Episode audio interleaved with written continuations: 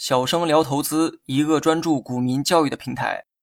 今天呢，咱们来讲一下预付款项的实战分析哈。上一期呢讲过，预付款项过高的公司应该引起你的警觉，这背后的风险啊，可以回听上一期的内容。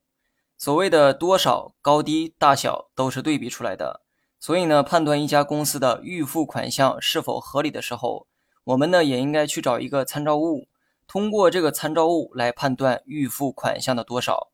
我找的参照物呢是企业的营业收入哈。营业收入呢，你可以简单理解为是销量。这么解释呢不太严谨，但更有助于你的理解。毕竟我不是教大家如何做会计，而是教大家如何理解财务背后的经营逻辑。那么我先说结论哈。第一，当你看到企业的营业收入和预付款项的走势大体一致的时候，这种现象属于是正常现象，不需要过多的解读它。第二，当营业收入持续走高，而预付款项持续走低的时候，你应该多重视这类公司的价值。第三，当你看到营业收入持续的走弱，而预付款项持续走高的时候，这类公司需要引起你的警觉。然后呢是解释环节，先说第一种情况。也就是营业收入和预付款项的波动大致相同的情况。为了方便理解，我们呢假设一个场景哈，假设某家公司的营业收入每年以百分之三十的速度在增长，而该企业的预付款项也是相同的增长速度。这种情况呢属于是正常且合理的现象，大家呢没必要过分的解读它。预付款项的形成主要是用于购买原材料，当预付款项变多的时候。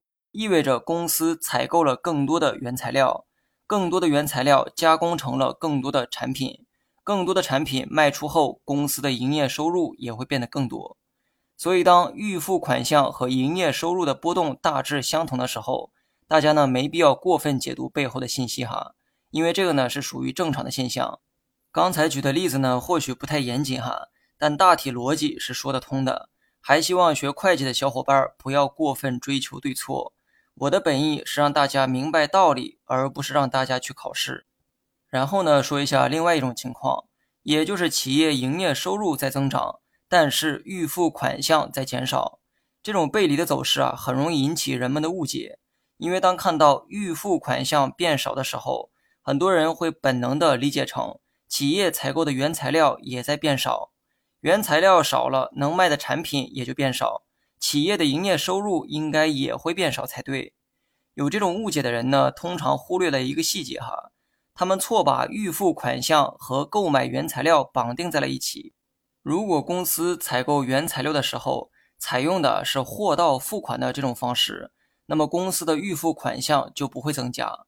比如说，我公司向 A 公司买了一百万的原材料，这一百万我如果预先支付给 A 公司的话。我的预付款项就会多出一百万，但如果我用的是正常的货到付款的方式，那么这一百万自然不会计入到我公司的预付款项中。所以呢，当你看到一家公司的营业收入不断在增长，而预付款项却在减少的时候，说明公司的销量一直在增长，而采购的原材料也在增长，只不过这些原材料没有用预先支付的方式付款罢了。这类公司呢，往往在产业链中有较高的地位和话语权。你应该重视这类企业的投资价值。我呢，在文稿中放了贵州茅台近十年的财务数据图。第一张是近十年的营业收入，那么第二张是预付款项。你会很清晰的看到，十年时间，茅台的预付款项不断在减少，但是营业收入却保持着高增长。而茅台这家公司的价值在 A 股可谓是无人不知、无人不晓。然后呢，说一下最后一种情况哈，也就是营业收入在走弱，而预付款项在走高。这种走势啊，相对危险哈。营收变少，说明卖的产品也在变少，产品少了，采购的原料自然也会变少。但是不断走高的预付款项，说明有限的原材料当中。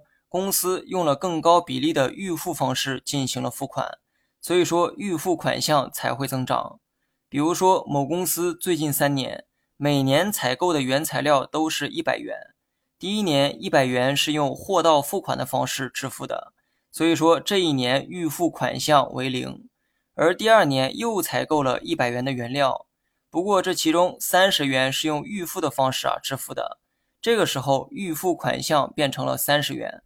第三年采购的原料还是一百元，但其中五十元是预先支付给供应商的，所以说这一年的预付款项是五十元。这个时候啊，你会发现公司每年采购的原料成本是相同的。所以每年的营收也基本保持水平的状态，但是预付款项却在不断增长。这种企业需要引起你的警惕哈，筛选个股的时候应该尽量避免这类企业。你学会了吗？Mm-hmm.